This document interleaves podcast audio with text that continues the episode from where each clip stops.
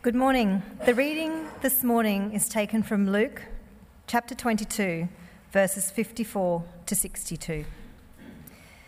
Then, seizing him, they led him away and took him into the house of the high priest. Peter followed at a distance.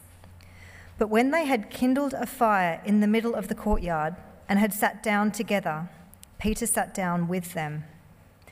A servant girl saw him seated there in the firelight. She looked closely at him and said, This man was with him. But he denied it. Woman, I don't know him, he said. A little later, someone else saw him and said, You also are one of them. Man, I am not, Peter replied. About an hour later, another asserted, Certainly, this fellow was with him, for he is a Galilean.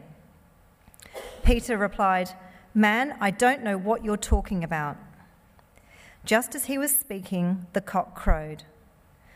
The Lord turned and looked straight at Peter. Then Peter remembered the word the Lord had spoken to him Before the cock crows today, you will disown me three times. And he went outside and wept bitterly. This is the word of our Lord.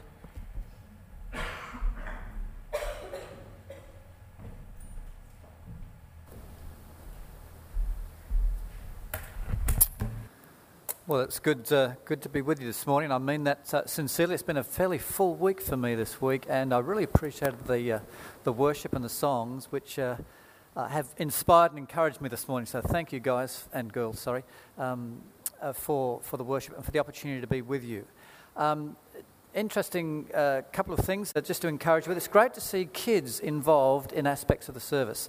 Uh, recent research says that if you're worried about your kids uh, inheriting faith, the next generation, in, involve them in the life of the congregation from top to bottom.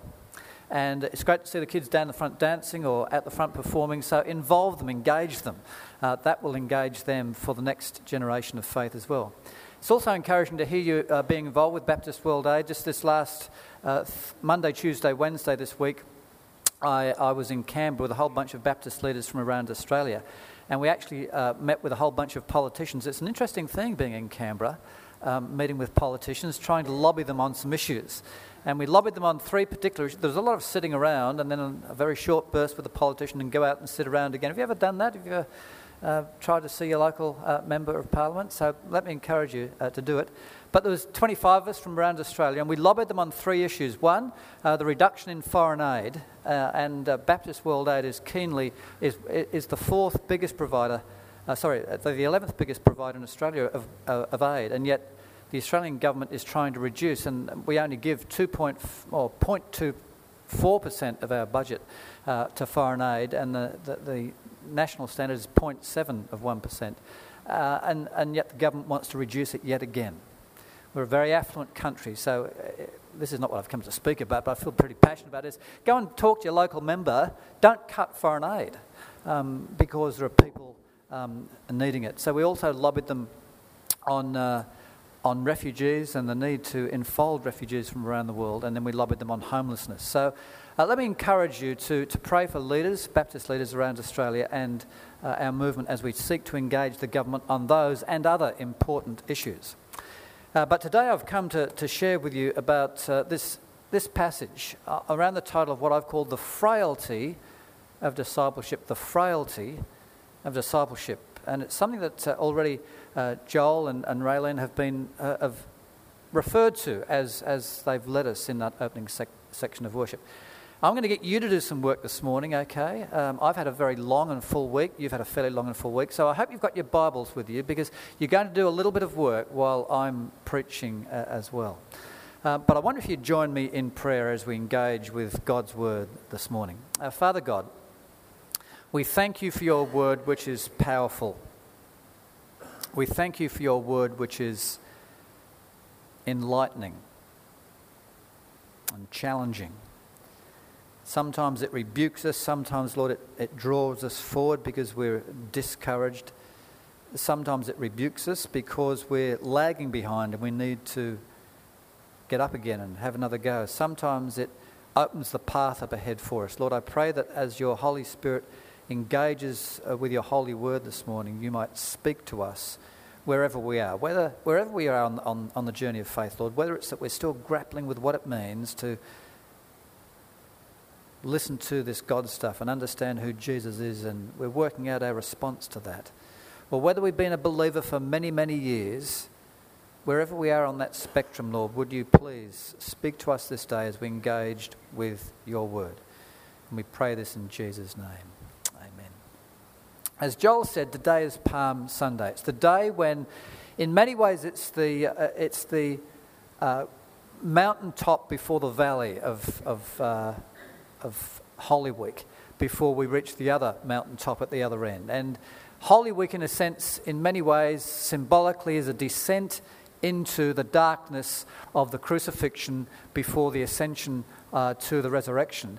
And Palm Sunday is the beginning of that. It's a joyous occasion, isn't it, Palm Sunday, when Jesus comes into Jerusalem in a very powerful way, mounted on an ordinary uh, donkey, not a, a king's charger, not at the head of a powerful army, but at the head of a, a ragtag bum, bundle of disciples, some of whom were fishermen, some of whom were, were women of, of, of, their own, of their own means, some of them whom were, one of whom was a terrorist, we understand, who would go around and try and secretly assassinate Roman soldiers. And he has this ragtag bundle and he comes into Jerusalem, and all the crowds are with him. It's the beginning, however, of a week of descent into darkness, into difficulty, into problems, into loss, into betrayal. And we come today to look at a passage in Luke chapter 22, which is in many ways a very poignant point in that whole story. I find it a very poignant uh, story within the story of Easter. It's a, a poignant story in the descent into darkness for a number of reasons that we'll see in a few minutes. It's a very, very simple story, and most of you, if you've hung around churches for a little while, you know this story pretty well. And you're familiar because Joel's been preaching on uh, Peter's life with the man at the centre of this little story. Peter, one of the most um, outspoken, sometimes loud and rumbustious, sometimes almost overconfident disciples, comes to the nadir of his discipleship when he seems to give it all away. And if you're only reading this story and you didn't have the story at the end of John's Gospel, that I'm sure Joel will be speaking about in a couple of weeks' time, you would say that this man has lost his leadership. And at this point, he had lost his leadership, as we will see, because basically all about Peter's denial of Jesus.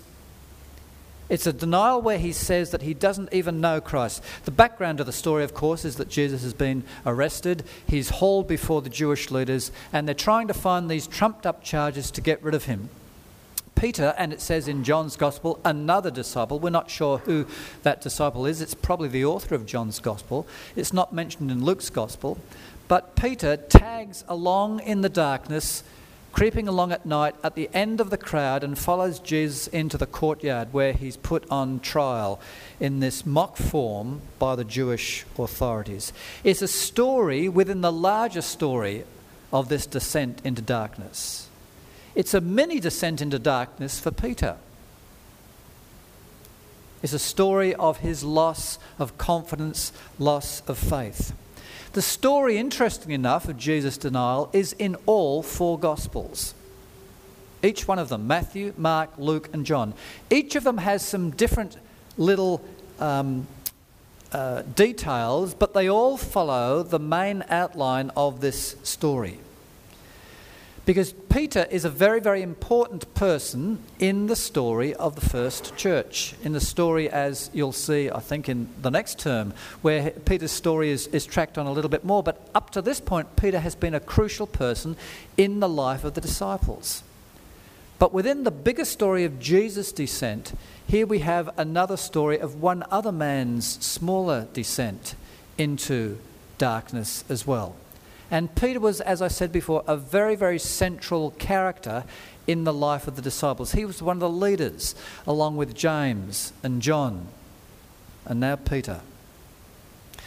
The other Gospels, of course, as I said, had, have additional details. And if you had time to go back into Matthew and Mark and Luke and John, uh, uh, Matthew, Mark and John, you would see that there were some other details that, in many ways, uh, make this story perhaps even more uh, dark. Uh, in John's Gospel, for example, there is this another disciple who follows Peter into the courtyard. He's not named. It's likely to be John. Uh, he, doesn't, um, he doesn't, however, openly deny Jesus as John does, uh, as Peter does, and, and that makes Peter's um, disowning of Jesus perhaps even more stark. If you read John's account, the other disciples there, uh, in, in that story, he doesn't say anything. He doesn't stand up and announce himself, but nor does he openly deny uh, Jesus as Peter does. Uh, elsewhere in John's in, in the Gospels, the other um, the other accounts of this event have Jesus actually swearing oaths and calling down curses on himself in the last instance. When people are saying, No, it is you, you are a Galilean, surely you must be one of Jesus' disciples.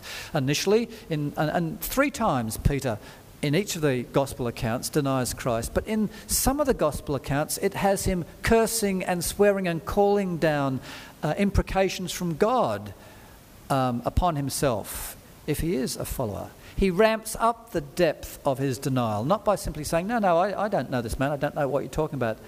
He ramps it up by calling down curses on, him, on himself and swearing and carrying on.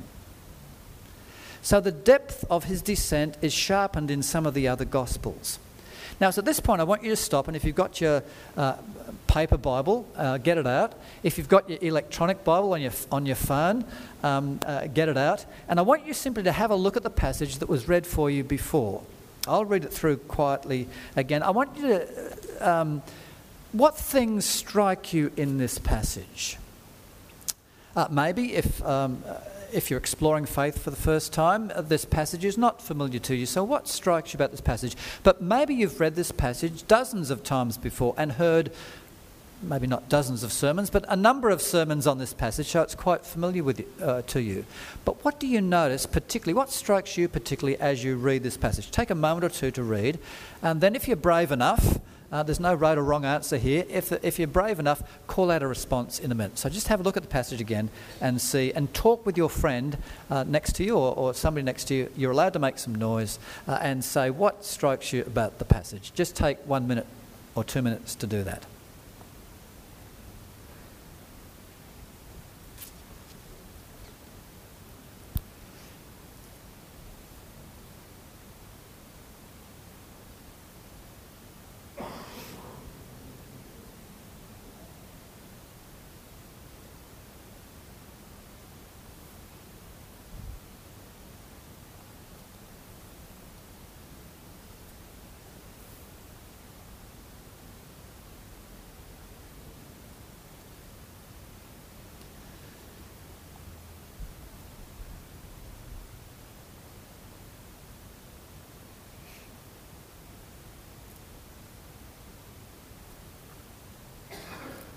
Different things will strike different people, uh, different things will uh, jump out. God speaks to us in unique and different ways. So, um, anybody again? What, what strikes individuals here in the passage? There's no right or wrong answers. Yes, Lynn. He was pretty gung ho at the beginning. Yep. Yep. Quite confident. I'm coming in here. I'll be okay. Yep. Good. He started off very gung ho. What else strikes you? Yep.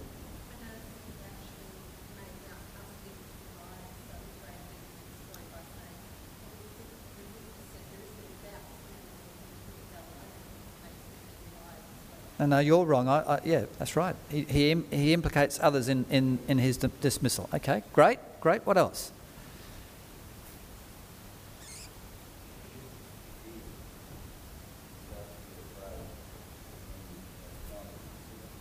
Yep.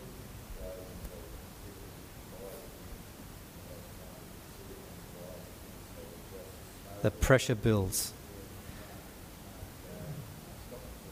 And once we've lied once, the second lie is always a little easier, and the third lie is easier again, isn't it? Okay. If we haven't made a stand at the start, it's easier to let that drip. Okay, so the fear builds, the pressure builds, he cracks. Uh, what uh, Peter's name, of course, means the rock, and one commentator that I read said the rock cracked into pieces under pressure. What else do you notice in the passage? What else strikes you as particularly uh, poignant, perhaps, in this passage? Yeah. There's two people. Two or three witnesses? Yeah.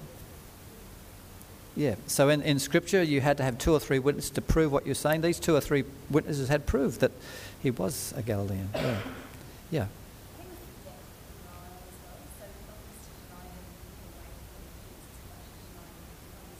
Exactly. Yeah. Yeah. Exactly. Yep.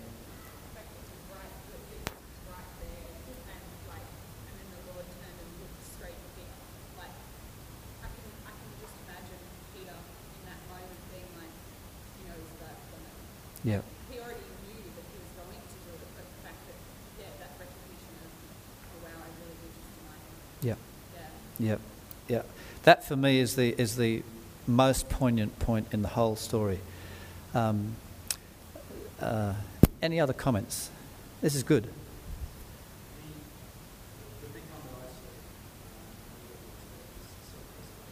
Yep.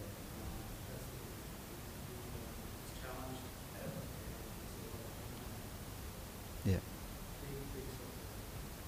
And isn't that true for all of us? We've got this strong sense of self preservation uh, in our own selves. Yeah, protect ourselves. And that shows in all different sorts of ways in life, you know.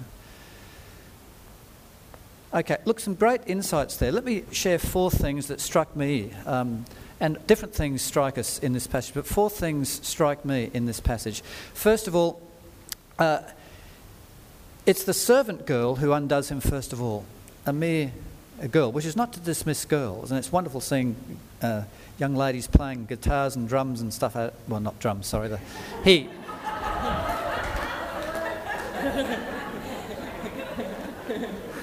he has got a beard.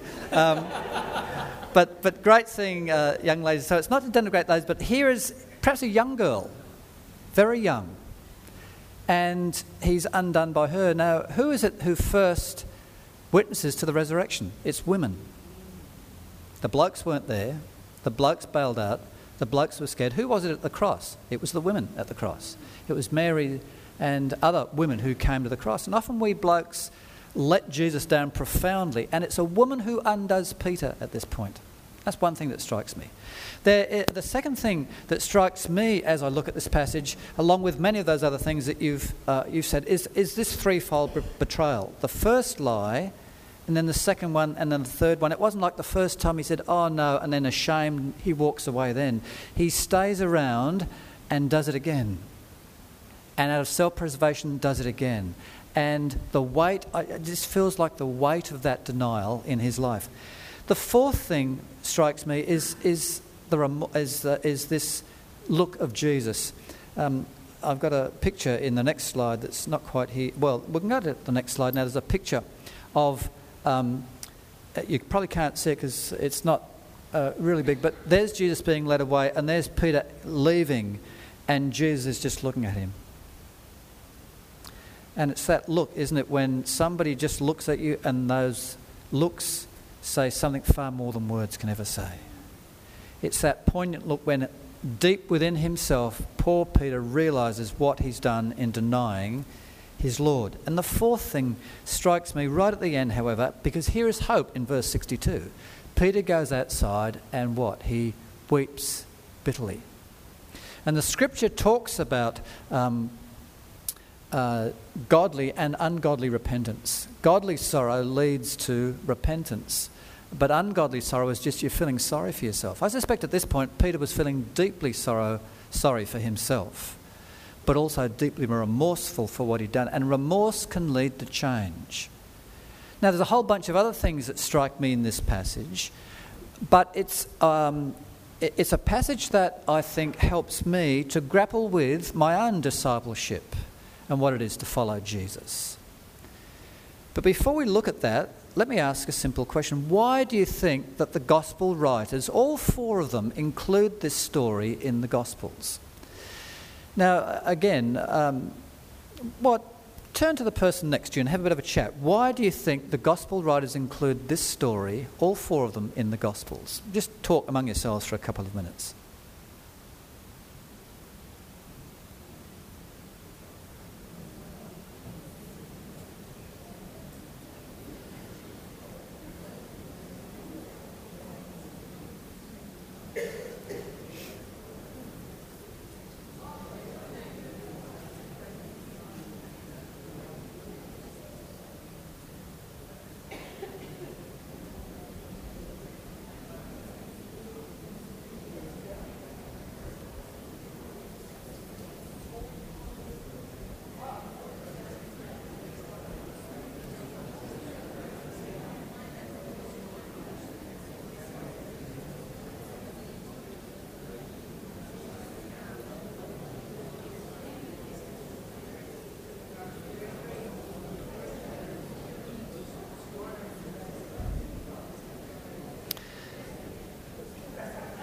Now, I don't, I don't know what, um, what you're suggesting there, but let me just suggest two reasons why, why Peter, uh, why Peter's disowning of Jesus is included in the Gospels. First of all, the great thing about the Christian faith is that it is one of the great things is that it's grounded in actual history. It matters uh, whether these events happened or not. These are not just good ideas and moral principles for how we should live, but these, the events of Easter and the Easter week are grounded in history themselves. And so it's important that this history is told because not all of the history is good history, is it? Here's the key leader of the discipleship group, or, or one of the key leaders of the early disciples, denying the Lord disowning that he actually even has a relationship with him, even knows him, even is from the same area as him. And could, that could have been airbrushed out of the church's history. The writer of Mark's gospel, for instance, probably wrote his gospel because he had a close association with Peter and had talked with Peter. And Peter could have airbrushed that out of his, of his history, failed to mention it. It would have been relatively easy, wouldn't it? Um, there's nobody else there apart from Peter and maybe this other disciple. If Peter hadn't mentioned his denial, except that perhaps later on, as you'll discover in a couple of weeks, Jesus actually restores Peter three times, which I won't take too much of your thunder, uh, Joel. But history is important in the Christian faith. It matters that Jesus died, it matters that he actually rose again. Take those away, and the faith crumbles away to a mere moral set of principles, perhaps, or some ideals. But history matters, even the darker sides of history. And your story and your history matters, even the darker sides of your history or my history matters to God. Even the darker sides of our histories can be restored. But the second reason I think why the gospel writers include this story in all of the four gospels is because of the audience to which those first four Gospels was written, were written, and the audience of, the four, of those four Gospels, us, today. When the Gospels were first written, the church was a minute fragment scattered in the vastness of the Roman Empire in a multi faith world, in a multi value world, in a multiracial world, in a multicultural world. Does that sound like our world today? Where the church was a mere splinter group in a whole range of competing religions and where many times the church was persecuted. So the first readers of the gospel story were often people who themselves challenged to deny their own walk with Christ, their own relationship with Him. I think those two reasons are why the gospel rise in all of the four gospels include this story. But perhaps the next question is the one for all of us. What is the point for us in this story? It's important historically, it was important for the early readers of the gospel. But here's the so what question What difference does it make to me as I engage with this story from the scriptures, as God, word, as God speaks to me out of this story today? On the 20th of March 2016 uh, with three days before or four days before we start a public holiday, uh, when most people, or at least a good proportion of them, will be seeing it simply as a break, simply as time out away from work. But for those of us who follow Jesus, we'll see this as central to our faith. What difference does this story, or should this story, make for us today? Let me draw four simple points out of this as we close. First of all, Jesus is central to the story, and it reminds me that Jesus is central to Christianity. It's not the church that Peter uh, uh, that we need to worry about responding to. It's not even the ethical teaching of Scripture that we need to worry about primarily. It's the person of Jesus. The critical thing here is that Peter denied knowing Jesus. It's a reminder to me that the person of Jesus and, and our response to him that is absolutely central to Christian faith. Something like 80% of Australians still say they believe in God. And we might assume that therefore uh, they're uh, believing in the same God that we might believe in. But the touch point is not whether people believe in God or have a faith in Him. The touch point is, according to Christian faith, what's your response to Jesus? What's your relationship with Him? What's my walk with Him? It's not whether come, we come to church or we're good people or God's going to look after us. But the critical point for whether we know, uh, for whether we genuinely are Christian believers or not, is what is our relationship to Jesus? Jesus is absolutely critically central.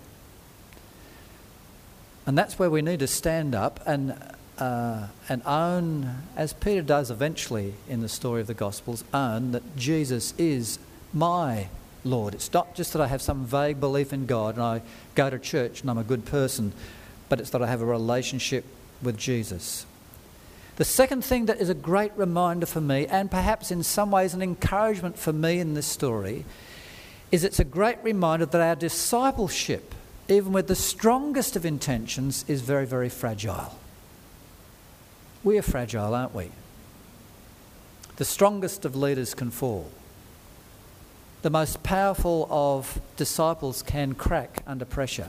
Self preservation rises up sometimes and quenches a voice that we might like to have. Discipleship is fragile, and we need to take care lest we too fall. Which is not to say that um, we should walk uncertainly into the future, because in the end, discipleship depends not upon my hold upon God, but upon God's hold upon us. And there have been some days where I've said, under uh, the load and the strain of things, uh, I've said, Lord, uh, I can't hang on to, uh, I feel like I'm hanging on to my, like my, by my fingernails. Ever feel like that, like you're hanging on to life by your fingernails or your faith by fingernails? And I've said, Lord, I can't hold on to you any longer. Would you just make sure you hold on to me? Our discipleship is fragile. There, but for the grace of God, go I, go you. We've all read stories of great leaders whom we've seen fall or fail. And we shouldn't be surprised. But we should say, therefore, but the, therefore, but for the grace of God, go I. Our discipleship is fragile except for the grace of God and Jesus holding on to us. And under pressure, we're all likely to do what, G, what Peter did. The third thing that strikes me in this passage is this that Jesus knew Peter better than he knew himself. Because what did he do? And I think Joel preached on this a week or two back. What did Jesus do only hours before? He had predicted what? Not just that Peter would disown him, but that Peter would disown him how many times? Three times. And all of a sudden, uh, in that story, I can just imagine Peter there no, I don't know this Jesus. No. No, I haven't been with him. No, and expletives coming out of his mouth. I'm not a Galilean and I don't know him. And the cock crows. And Jesus looks at him.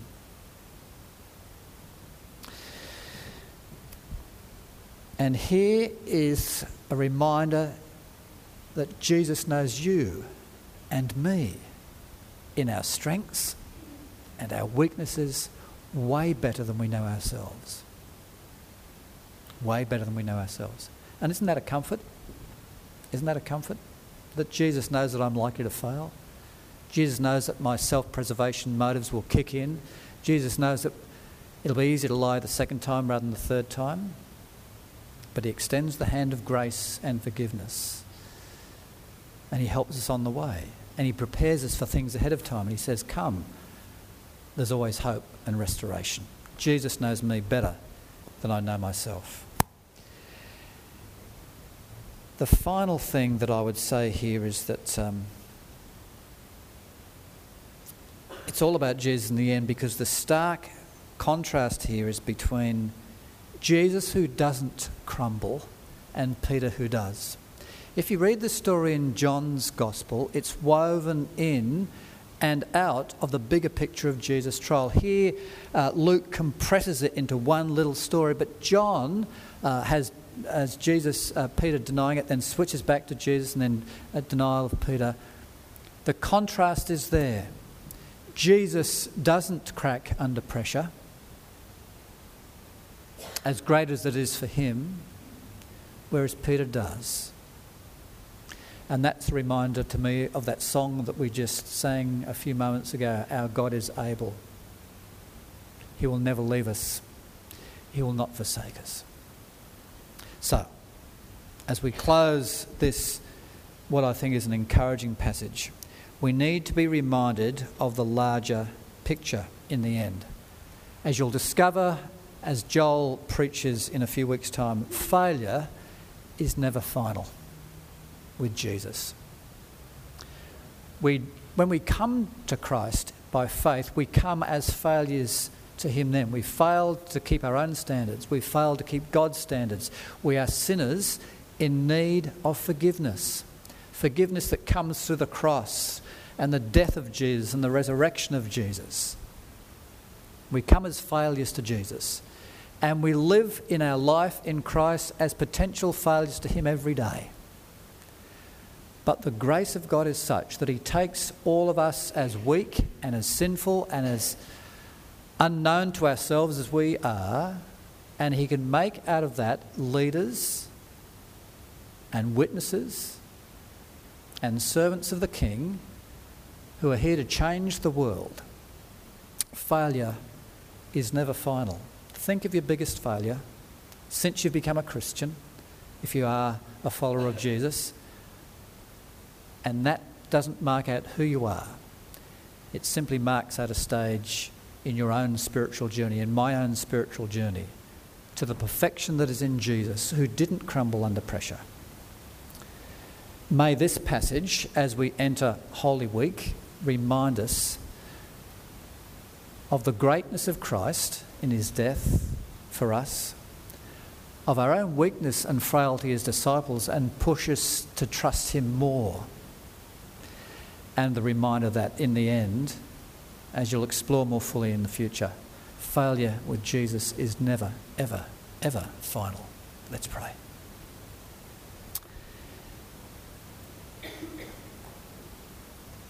Lord, I want to thank you for this passage this morning, which um, is both poignantly sad but also profoundly hopeful when we understand the depth behind it. We stand here, Lord, this morning and we want to thank you for Christ, for who he is the Son of God, the one who came, lived a perfect life, healed and helped thousands of people, taught profound truths and then was crucified. But also rose again, and all that was for us. And we thank you for the reminder that as frail as we are, even in our discipleship, even when we reach that, uh, that place, perhaps for some of us where Peter reached, that that failure is never final with you. Lord, I pray that as we go into the week, you would give us courage to stand against the pressure for self preservation, perhaps the self preservation of our reputation, perhaps the self preservation of not being mocked by others, perhaps the self preservation of not wanting to be on the outer of the group. Perhaps the self preservation, Lord, at some point in life, as we know that many thousands around the world are in parts of the world, the self preservation of preserving our actual life. Probably won't face any of us here, Lord, but for many thousands, to own up to following Jesus means a threat to their very existence. Give them courage, we pray, particularly in the Middle East.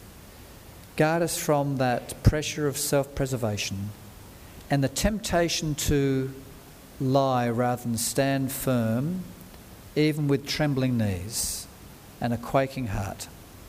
Help us to stand firm, we pray and help us to own our relationship with Jesus with courage, with humility, and also our ultimate and deep trust in you that it's not we hanging on to you that preserves us, but you hanging on to us And for that, we're profoundly grateful, Lord. Lord, bless us as we go into our week. Give us opportunities to speak and live and work and do and act for you, that you might be glorified, that your people might be strengthened, that others might find faith, and that your world might be transformed. We ask it in Jesus' name. Amen. As you uh, present your tithes and offerings before God as an act of worship this morning, whether you've already done it online during the week or in person today, I invite you to listen to the words of this song and consider your response to God in the giving of your money. This week, will it just be your money or will it be every area of your life? Consider this your prayer, either for the first time or a renewal after denying or